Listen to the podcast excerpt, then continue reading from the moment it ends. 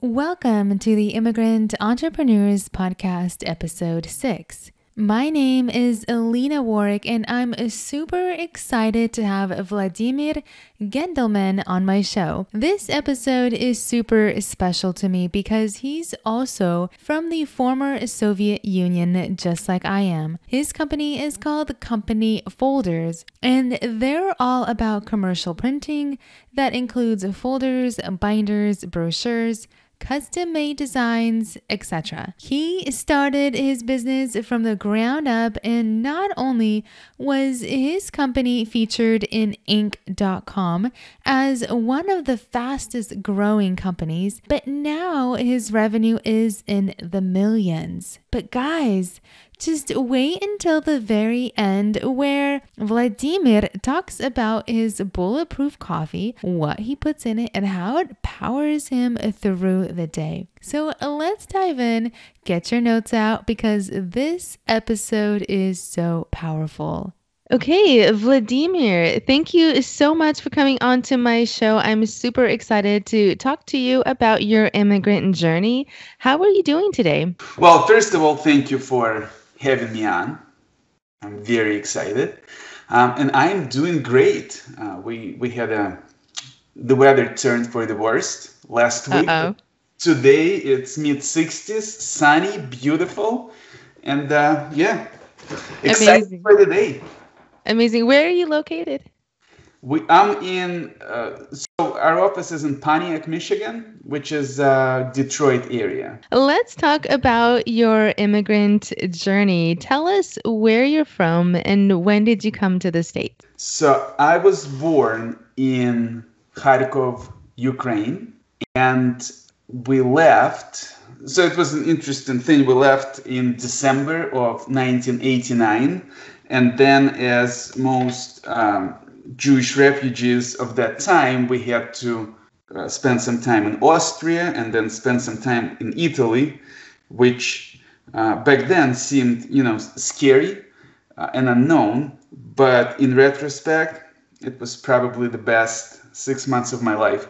I shouldn't say the best six months of my life, but it was an amazing time uh, because mm-hmm. we got to experience two countries, learn a little bit of German and Italian and gain experiences that, beside being fun, actually taught me a lot of even entrepreneurship um, uh, going forward. And I came to uh, Detroit in May of 1990. And how old were you when you came to the States? So I came here and I turned 16 a month later. Okay. And did you come with your family? I came with my parents. Mm. And did you guys have any relatives, friends, anyone here? We did. We did. We um, we had a family friends who we actually left Kharkov on the same bus with them, mm-hmm. and they had relatives here. So because of that, their immigration process went quicker and they came to this area, I want to say um, March, and then they applied, they did whatever they had to do, and they, because of that, we ended up in Detroit. And we were able to stay in their apartment uh, the first week until we found our own. Awesome. So, what was it like growing up in Ukraine? What was it like growing up in Ukraine? wow. Um, that's a loaded question. so it was fun. I would say that I had a lot of I had a lot of friends, uh, and of course I had a lot of not friends. I wouldn't say enemies, just not friends. But I guess the one thing I didn't realize as much at the time that came to me later after I came here is the lack of choices and options. In Ukraine, well, forget about Ukraine, the whole Soviet Union, due to um, it being, you know, they called it communism or socialism or whatever they called it. It wasn't that, they were trying to build it. But through that, everything was government owned. Therefore, there really was no private property in terms of you know business and uh, entrepreneurship, and because of that, there was no competition because government owned everything and government doesn't have to compete with itself, right? Mm-hmm. Um, and of course, because of that, there was no variety of products. Mm. Uh, what I mean by that is we had a set of wallpaper, for example, right? Oh, yes, might... the wallpaper. so there might be five variations of wallpaper. Two of five would be so horrible that nobody would buy it. So now you're down to three that were commonly used. And you go to all of your friends' houses, or I should say apartments, because we lived in apartments, um, and you see the same wallpaper, mm-hmm. right? One of those three. And of course, the same thing applied to furniture and cutlery and plates and dishes and clothing and on and on and on and on. So there were no supermarkets. Well, there was some kind of version of a supermarket, but you kind of had one or two of each as opposed to 100 different cheeses or mm-hmm. you know mm-hmm. 57 different salamis mm-hmm. uh, that did not exist mm-hmm. um, so i guess the biggest thing is i never really understood how that impacted me when we lived in ukraine just because it was what it was but i guess something happened when i came here uh, and actually realized it. I, I, I realized that not only that people don't have choices and options, um, but through that, people cannot really express themselves. Mm. Right? If, if you and anything out of the norm, and norm would be what everybody else did, anything outside of that norm was by default bad. I remember a story that um, this one guy um, decided to um, he shaved his head and he left a little bit of hair in the front and kind of it was his style or whatever you want to call it uh, he was trying to really express himself but by doing that and what happened was some street hooligans uh, saw him and they beat him up so badly that that guy or really anybody else around figured that expressing yourself is just not a good thing. Wow. Yeah, and that's that's that's what was drilled in us, I think, mm. back then. It's so powerful to see how people grew up in that environment and how it shapes their minds growing up in that. Um, yeah. Tell me a little bit about your struggles and how you, when you first immigrated to the States, what types of struggles did you go through? Well, first of all, I did not know that I was struggling. In retrospect, everything was a struggle. At the time, it was what it was. We came here, we had no money. Let me see if I can remember it exactly.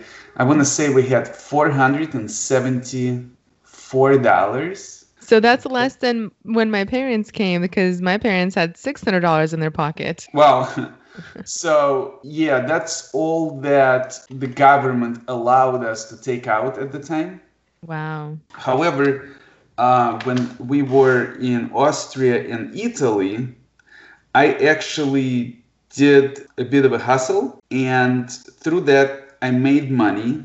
I couldn't tell you exactly how much I made, but after I spent whatever I spent, and you know, it was mostly ice cream, candy, uh, video games, and I always bought chocolate or ice on the way home every day. Um, so after all of that, I was actually able to bring $600 of my own to America, and I used that to buy my first car. But I mean, the language was the was a struggle. Lack of clothing that makes you look like everybody else was a struggle. Not understanding this way of life was a struggle. Seeing people expressing themselves in some way was also a struggle, right? At the time, it didn't seem that. I was just kind of observant, trying to Mhm. understand. Mm-hmm. But yes, none of that was familiar. None of that was normal to me at the time. But I gotta be honest with you, the, the thing that really did the trick for me then, I don't know if trick is the right way to say it, but is the benevolence of people. And when we came here, somebody donated furniture, somebody donated dishes and other things, that, even clothing and other things that we needed. And in Soviet Union, there was no benevolence, there was no donation, right? Like you just don't do that because government takes care of everything. And we actually believed at the time that the reason people donate is because they actually have some kind of gain out of it, Wow. which was explained to us by somebody else, probably in the same situation, that you know they get tax deduction, and of course nobody understood what that was. So I just that somehow they get paid for things they donate. So so interesting. And then we learned that there are people who also donate their time, right? For example, mm-hmm. going to the hospital when we didn't speak English, there would be a translator that some, sometimes would be paid person and sometimes it would be volunteer. So we also thought that volunteer would be somebody who gets some other gain out of it Mm. under the pretense of being volunteer. Mm. And it did not sink in for a long time that people would do those things out of the goodness of their heart. Wow, that's so powerful. Yeah. So, were you raised in an entrepreneur family? Did your parents give you any wise advice regarding entrepreneurial successes? They did. They did. My mom told me on numerous occasions that we have no entrepreneurs in our family. Wow. They tried once or twice and lost money. Our family is not meant to be entrepreneurial, and I should not even try. Wow. That's all I got. So, before you tell our listeners about how- your company, tell me a little bit about the path you took. Did you try to go into any other fields before your business? I did. So when we first came here, obviously I needed the money, and I, I got part-time job working at Ice Arena cleaning bathrooms. Then I worked at uh, Latchkey, you know, the uh, after-school program with kids, little kids. Um, then series of few other jobs, and then I got a job in sales, and that's where I really liked or, or learned and enjoyed selling. And when I mean selling, I mean everything. Um, so I sold all sorts of things door to door, such as fake colognes, uh, pictures for offices, some other things. And then eventually, uh, somehow, I got a job selling Kirby vacuum cleaners. Mm. I'm not sure if you're familiar with those. Yes. So Kirby vacuum cleaners are only sold door to door by people. At the time, it was like thirteen or fourteen hundred dollars, and we're talking about mid '90s, give or take. Mhm, mhm. Um, and your job was to get into people's house, no matter what it takes, and do the presentation that takes about an hour, and get people to give you whatever it was, thirteen or fourteen hundred dollars for the vacuum cleaner. You just show them. Wasn't there also a rainbow vacuum cleaner too? It was kind of like there a was a rainbow. There was yes. also uh, Virginia, some other one. Th- th- there was few very expensive ones on the market at the time. yeah. mhm. But Kirby actually did work, unlike others. Good times. Yeah. um, the big challenge with the job was that I did not believe in the product much. Not that I did not believe in the product, I just couldn't fathom paying that kind of money for a vacuum cleaner because I did not have that kind of money. Right, so I just couldn't Mhm. relate. And nevertheless, I was able to sell some, and, and then I moved on to um, pawn shop and, and then a few other sales jobs. And then eventually I got a job at Clyde's Carpet where I sold carpet. And that was 100% commission uh, inside sales. And I really, really enjoyed that.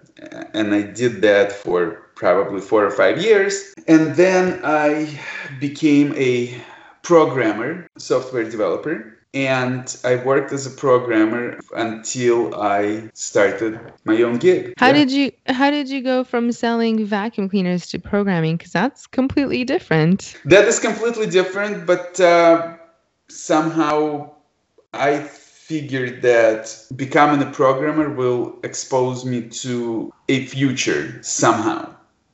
I wasn't sure exactly what that would look like, but I figured that if I learn how to make websites, that you know we're still talking about late 90s, um, that were kind of uncharted territory because the internet was kind of a new thing. Mm-hmm. Nobody really knew what they were doing. Older generation had no clue. but I felt that it somehow is the right thing to do for me. Got so it. got it. A programmer. So then, how long were you a programmer until you decided to open up your company? So what happened was when I became a programmer, you know, I obviously had to take uh, classes and all that, and um, and, and I became a programmer, which meant that I really knew how computer works from the software perspective. Mm-hmm. But I really had no clue how computer, or not much of a clue, how computer works from uh, hardware perspective. So at that point, I had a choice. I could either, you know, read tons of books and learn the hardware side of things, or I could just start a business fixing computers and through that I would learn and it would mm. be more fun and you know by then I already had some entrepreneurial uh, gigs behind my back so I did that. I started a company with a friend of mine who actually knew a little bit more about computer repair than I did. And I started that pretty much the same time as I got my first programming job. And that is something we did on the side. So then a couple of years later, probably three years later or so, when I was let go, or I should say fired. Uh-oh. From my last computer job, a friend of mine by then went to law school so he didn't really have time or energy for computer mm-hmm. repair. So I was doing it myself and I just figured I'll grow that. Got it. So you were doing your computer fixing company and then you realized you wanted to open up company folders? Not quite. Um, okay. so I go fully on my own and I have no clue what I'm doing. I knew how to repair computers by then. I knew how to set up networks, but I really had no clue how business works. I didn't know how to find customers because whatever we had was, you know, you help people you know, then they tell people they know, and now you get a job or two on the weekend. You know, it's great as a side hustle. And if you go on for, for a month with no customer, that's also fine. Mm-hmm. But but now my whole livelihood depended on that on that and i had a you know mortgage and car payment and everything else um, so i just started looking for customers more and i went door to door. I would walk in places and see if uh, i could help them fix computers and stuff. Wow.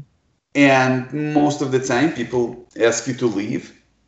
But once in a while what you really bank on is the fact that the moment you walk in, they have some kind of a computer problem. And if they do, you can help them fix it for money or not, right? Mm-hmm. And then if they like you, they would most likely call you back.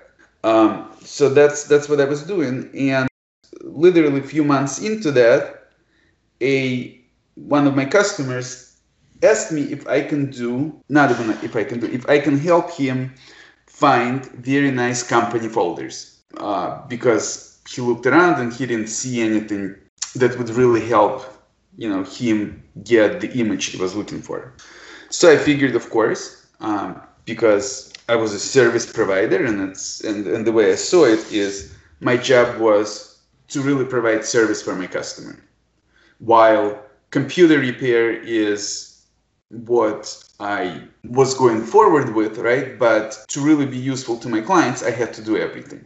And mm. if he wanted me to find company folders for him, I would find company folders for him. So I said, of course. Uh, meanwhile, I didn't really know what company folders were, um, so I had to figure that out. and then I started looking, and I realized that there really was no place out there that actually did really extravagant folders. It turned out to be regular presentation folders, right?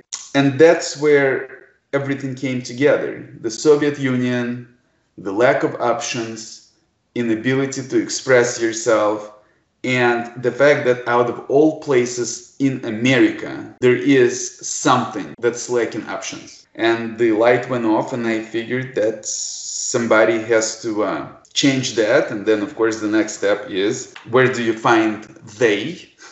Mm-hmm. Had to be me, and that's how Company Folders was born. And actually, the reason it's called Company Folders is because my client referred to it as Company Folders. um, and at the same time, companyfolders.com was available, so I registered that and started building it out. And once again, I really had no clue what I was doing, but that never bothered me because I believe that you don't have to see the whole path in front of you. You just have to see your next step, right? Mm-hmm. And after your next step, you will figure out what the next step should be after that. And I'm That's totally fine operating under those conditions with having a lot of unknowns. That's so amazing. I'm I'm so excited to hear that. well, thank you. Uh, so tell us a little bit about your company and what it does. So company folders, we are a commercial printing company and while we do everything but the books and magazines, our real specialty is presentation folders, binders, and envelopes. And where we really compete is in offering options to people that other companies do not offer. Um, what that means is when you go to any company that offers folders, right, they, they typically have few styles available. You know, some maybe even have eight styles, maybe even 10. They would have few different papers that you can choose from, right? And they those companies also usually print four color process. And on some rare occasions, they might do spot color printing or something else like that. So with us, we have hundreds of different folder options, right? Mm. And I'm talking about shapes and die cuts and things like that. Mm. We offer um, 60 some different papers, white and color and on and on different textures. Mm-hmm. Um, we do four color process and we do spot color printing like other companies, but we also do foil, foil stamping, we do embossing, we do all sorts of coatings and embellishments that others don't do. And on top of that, we also do all sorts of custom work where, you know, if you can dream it, we can make it. Business cards. Business cards. Yes. Postcards, all of it. Awesome. So, and however, folders, envelopes, and binders is our true specialty that you know nobody comes comes close on. And if you think about it, the similarity between all those three items is that they all three serve as packaging for your documents or marketing materials, right? Mm-hmm, mm-hmm. The folder, envelope, and, and, and a binder by itself is not doesn't do much, right? But what mm-hmm. they do do is they house your brochures, your documentations, your catalogs, your what be, mm-hmm. and and that's what we know how to do best. And how old were you when you started company folders? So I started the company folders in my late twenties. Um, yeah, in 2003. Awesome. Awesome. So, did you have to raise any capital before you started your business? uh, yes, but nobody. Well, I, I, didn't really have. I didn't know people with money who I can ask for money. Mm-hmm. So it and the banks wouldn't give me money either because they were asking for business plans and, and, and some other things, and I had no clue what it was. So I figured out a way to get all sorts of um, credit cards and I started the whole thing on credit cards. And on top of that, I did it with 0% interest credit cards. Where'd you get those? So at the time, they were very popular. I don't know, no maybe they're still popular right now, but I used to get all sorts of offers, you know, get this credit card and you get 12 months, 15 months, 18 months of no interest to pay off your balance. Oh, okay, okay. And you get, and you can not only do purchases, but on a lot of those cards, you can actually transfer balance. And I quickly realized that I can transfer that balance to my checking account. wow. So I got all these different credit cards, um, and I had spreadsheets of each card and how much money I borrowed on it, and when the interest rate, you know, zero percent interest rate expired. So I would open a new card and transfer the balance and on and on and on and on. All that until I was able to pay everything off without paying any interest. I love it. So yes, I had to get a bit creative there. I love it. You're a, you're a master genius on credit transferring credit cards and paying absolutely no interest. so honestly, at the time, on one hand, it did feel like that. It felt like, oh my god, I'm doing this great thing.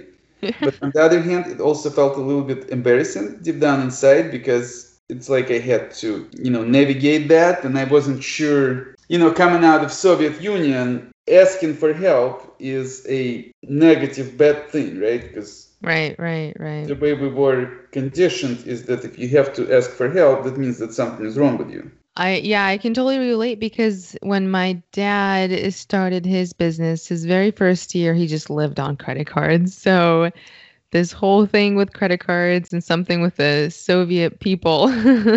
That's right. We don't we don't we don't ask for help. You're totally right. That's right. So so it was between wow, how cool is it that I can do that down to well, obviously there is a problem and that's why I'm doing it. And of course there was a lot of fear around what if this doesn't work? Mm-hmm. And then mm-hmm. I can't pay back the money. So I, am I'm, I'm assuming you operated fear to make it work. Well, at the time I did, uh, and over the years I learned how to separate fear from reality from everything else. Awesome. I love it. So, did you prepare yourself in any way, like taking courses, going to events, or reading books that would prepare you for what you do? I did not necessarily prepare myself ahead of time, at least not in any conscious way whatsoever. However, being a programmer helped quite a bit because I was able to do my own first website. And then because i knew programming and i actually understood coding and i understood the internet period right at the time i was able to do my own search engine optimization in the beginning and start getting traction for the website. In retrospect that that was very very important. And i did that until i got to the point where i was able to hire somebody to do that full time um, actually, I take it back. At first, I, found, I hired somebody to do it like on project basis, uh, and then I was able to hire somebody full time. But after I started the business, and as I and and funny funny thing is that looking back now, I can tell you, hundred percent. I had no clue what I was doing, and I had no knowledge of anything business related at the time. However, I didn't think so. I actually had a lot of confidence and I thought that I know everything I needed to know. Mm. So in retrospect, that helpful because if I didn't think I knew what I was doing, then I wouldn't be able to do anything. But through that, I made a lot of mistakes that I learned from. But then I also realized that there are books and that I can listen to. Um, mm-hmm. I'm not much of a reader, but once I discovered Audible uh, books, yes, I started listening to books every single day in the morning for at mm. least an hour. And I would wow. like go on, on a walk or bike ride. And believe it or not, I still do it to this day. Mm. And I only listen to business books, biographies, or self help kind of a deal. Um, basically, any book that helps me in my business or my life somehow. That's amazing. That's so powerful. And the reason why I ask this question is because a lot of immigrants think that they need to first go take a bunch of courses, that they need to first to go get a bunch of licenses and degrees, and then they can start their own businesses. But more often than not, and I'm not discounting, you know, education, I'm not discounting degrees and licenses, but more often than not, what I'm hearing is you really don't need a whole lot of education. You can start where you're at right now and just do it. So that's so powerful how you're just showing proof of of just go ahead and do it and then you'll learn. and that is that is the bottom line. Mm-hmm. Start doing something. You will always either make it work or pivot to something different like it happened in my case it just the starting is, the hardest part. So i'm really interested to know uh, how do you look at failures and how do you overcome them? I actually don't believe in a failure amazing. Uh, my motto is that anything i do i either enjoy it or i learn from it. Mm-hmm. which means that if i did something that didn't work in other words if i failed I, I don't see it as a failure. I see it as a learning curve or a learning opportunity. And sometimes that costs a lot of money, and sometimes it doesn't. But I'm equally excited because I learned something. My understanding is that when we're old, we will never regret what we tried and failed at, but we will regret not trying. And that's the one thing I would like to avoid is regret of not trying. Amazing. Amazing. That's that's that's very powerful and I'm sure a lot of immigrants listening are learning and soaking it all in from you. So thank you for sharing that. Let's chat a little bit about successes now, now that we've overcome all the failures and we don't have failures. But before you get to answer the question, I just want to prep you. The reason why I ask about successes is to show the immigrants that they can do it too. So with that, I'll leave it up to you to share whatever success you would like with our listeners. In response to a question like that, probably requires good amount of time to really consider like where really success is. But um, the one thing that comes to mind is that when we went on our honeymoon in 2005, I've been in business for two years, and I was struggling. And, and if I was making money, it was so little that it didn't matter.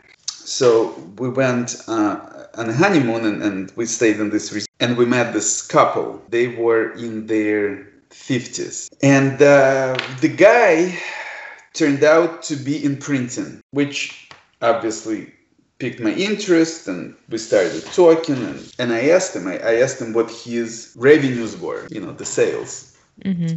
and he told me that his sales were $800000 a year and I remember thinking to myself, wow, that is so cool. Obviously, my company will never be that big, but if I could hit quarter million dollars, that would be awesome. Mm. Because at the time, I think my yearly revenue was like maybe, I don't know, $30,000. Something. Mm-hmm. So, as the result of everything that happened in the past 17 years, or 15 since since that experience, um, my company has been featured on Inc. 5000 list of fastest growing companies in America for three consecutive years. Wow. And revenue wise, we are way into the millions. Wow. And my original thought of, you know, hitting quarter million dollars just at this point seems laughable. Wow, amazing. Thank you so much for sharing that. Um, is giving back either volunteering or giving back to the community something that is part of your business values? It is not part of our business values. We have four values that we live by. That would be develop daily, which basically means that we all constantly push ourselves to learn something new every single day, add value, deliver excellence, and elevate others. Our four core values are all about what we do, how we do it, how we treat others, and how we learn, right? Because those are really important. Things. With that said, we do give back because I, I believe in, in giving back, especially that um, so much was given to to my family when we first came here. So, for example, when we first came here, there is an organization in Detroit called Hebrew Free Loan. And what they do is they give people in need an interest free loan for certain causes. And one of them was uh, when Russian Jewish immigrants came to Detroit, uh, the Hebrew Free Loan would give uh, people $2,000 to buy a car because in Detroit, there is no public transportation. And I remember that. Wow. And when time came, I joined Hebrew Free Loan uh, as a board member, and I'm still on the board of Hebrew Free Loan, where I help them with, you know, financially, of course, but most importantly, um, I help with my time, Mm. and I conduct interviews with people and, and help people uh, get the money. I also I'm also part of an organization called EO Entrepreneurs Organization, which I joined in 2012.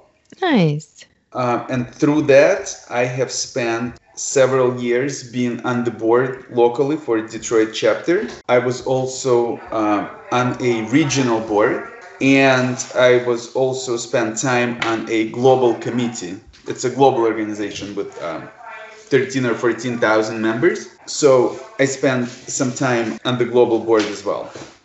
Wow. Amazing. Outside of that, through the business, um, periodically I would help people who actually need help, whether it would be design a logo, hmm business cards, folders, and on and on. The only thing is, I get way more satisfaction from helping people direct. I did donate before for fundraisers and all, but but then you know how organization is ran, hmm and a lot of times 75 85% of the money they raise goes to administrative causes which is hmm pay people's salary as opposed to really help the cause that they're working with. So when i know good people starting businesses or, or whatever else um, on, on many occasions i would help them with whatever i could help them with hmm to You're giving back in so many ways. yeah i, So that's- that's I amazing. actually over time i realized that when people do that they don't do it for the gain to themselves They- right. we're not in the no. we're not in the Soviet Union anymore. that's right that's right so I'm interested to know, did you have any mentors that helped you out to start your business? Unfortunately, I did not. I Mm. did not know at the time that there could be such a thing. However, I was told on numerous occasions that I have an inquisitive mind and I do ask a lot of questions. And through that, I would get, how do you put this? Not part time mentors, but more like occasional mentoring hmm from people I would meet, and if I and I would ask questions, I would probe, and and and if I felt that the person would have the knowledge I needed at the moment, I would try and ask for. You had invisible mentors. That's right. Yes, right. we love those. Yeah. Awesome, awesome. So, what are some things you would advise the next aspiring immigrant that wants to start their own business listening to you right now? The bottom line is trust your gut and do. I don't want to say that it doesn't matter what you do. It obviously does, but it matters way less than actually doing stuff. There are a lot of things I tried that did not work out, right? They Mhm. just did not work out. I don't see it as a failure, even though that's how most people will see it that I failed, and it's all right. But unless you take the first step, you can never take the second. And if you 5, 10, 25 steps in and it's not working, well, move to the side and, and, and take other steps, right? Mm-hmm. But the thing is that eventually it does work. It's just how the world works. That's how universe works. That's what law of attraction said. That whatever we put out there via our intent is really what we get back. Thank you so much for sharing that. Um, so I'm going to wrap up with these super fast, quick questions. Sure. Um, are you ready? I am. Okay. What time do you normally start your day? I wake up. So I don't use an alarm. I have not used an alarm probably since well, since I really started my business. So we're talking about 17 years. That's amazing. Um, I'm usually up around six o'clock, give or take. No matter what time you go to sleep, you, you your body just wakes up at six. Yes, other than if I go to sleep late, um, it's harder to wake up, and then I'm not as functional. So I just make sure I do not go to sleep late. I'm usually in bed uh, before 10 o'clock. And I do my morning routine, as I mentioned before, is when I go for a walk or bike ride and I listen to books. And then I come back and I make myself a bulletproof coffee, you know, shower, get ready, and then whatever the day is. But the morning routine never changes. I think we just discovered what your your secret sauce to success is your bulletproof coffee. the bulletproof coffee actually yes, it helps a lot. What's in your bulletproof coffee? Is it, is it a secret secret uh, a recipe? No, no, there is a guy. His name is Dave Asprey. He's the one who came up with the term. Oh. It basically is a coffee uh, and by his definition, uh, you put a tablespoon of grass fed butter and a tablespoon of coconut oil or MCT oil, uh-huh. and you blend it together.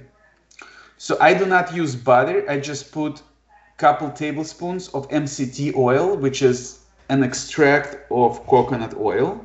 Um, and what that does, it gives your body important fats, good fats. Mm that provide energy for the rest of the day. And that mm. all I eat in the morning until lunch and sometimes until dinner. Wow, amazing. I'm gonna have to try that. really good stuff. Yeah, yeah, yeah. How many employees do you have? We are close to 20 people right now. Awesome. How often do you watch TV in a week? Well, I don't watch TV every week. I usually do if so it depends on the weather. if if if the weather is is such that you don't want to go outside, then I would watch a movie or a show mm-hmm. with my kids. But that's really, and very very rarely, mm-hmm. I would mm-hmm. watch a movie by myself or with my wife. Awesome. How many hours of work do you normally put in? I don't know. I'm sure it varies, but like on average right now. I it's really hard to say because what do you constitute as work, right? Um, I get that all the time. I don't work; it's my passion. I work all the time, but it's my really, passion. That's really the bottom line. I don't yes. think it's work at all. Um, yes. but you know, my morning routine when I listen to books, that's not work, but that impacts my work tremendously. Anytime I talk to other entrepreneurs or I go to EO events or I take courses or go to conferences, it's not work, but it is, right? Mm-hmm, mm-hmm. Yes, yes. When I when I help people, clients, it's not work, but it is. Mm-hmm. So um, anywhere between you know all of my time and none of my time. I, I, don't. I honestly don't think that there is a way to put it. No worries. No worries. I'll take that. I'll take that. okay, so the last one is what is your favorite food? Favorite food? Is That's it Ukrainian food? No, it's not. I actually. So obviously it changes when the COVID started. I am part of a biohacking group, and and there was a lot of talk and and, and through that and then through some additional uh, learning, um, I, I, figured out that greens are really important for us to, to kind of keep us healthier. And I developed a new salad, which I call green salad, but now most of my friends refer to it as Vladimir's salad. um, and basically, I go to Whole Foods and I buy all the greens that they have that are organic. Mm-hmm and we're talking about Italian parsley, curly, pars- curly parsley, uh, cilantro, scallions, dill, basil, mm. spinach, everything that's green. And I chop everything up very, very small. Uh, I add some walnuts to it, and then I make my own dressing, which is uh, olive oil, lemon, and salt. And I really like that salad. Wow, that's uh, like a superfood packed in one salad. Yep. And I also like sushi. Nice. Nice. Awesome. Well, Vladimir, thank you so, so much for coming onto my show. You're a true inspiration. You started your company from bottom to up, living on credit cards, and everyone listening to you right now is completely inspired. So keep on doing your amazing work. You're giving back in so, so many ways, and I'm truly honored to have you on the show. So Thank you so much. And I'm sending you more successes and blessings and, and warm wishes your way. Thank you, Alina. And keep in mind that what you do is also very important. Uh, Thank you. Actually, maybe even more important than what I do. Because no, no, it's not. you provide an inspiration to others to make their you, dreams come true. no, you guys, you guys are all the inspiration. So thank you so much. I appreciate your time, and I'm so honored to talk to you.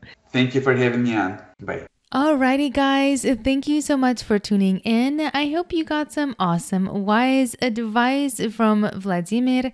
I know I got so much useful immigrant entrepreneurial advice. If you're listening to this and you're an immigrant entrepreneur and would love to be on my podcast, go ahead and email me at hello at alinawarwick.com. I'll be happy to have you on my podcast. I'll see you guys all next time for another exciting and impactful episode. Take care.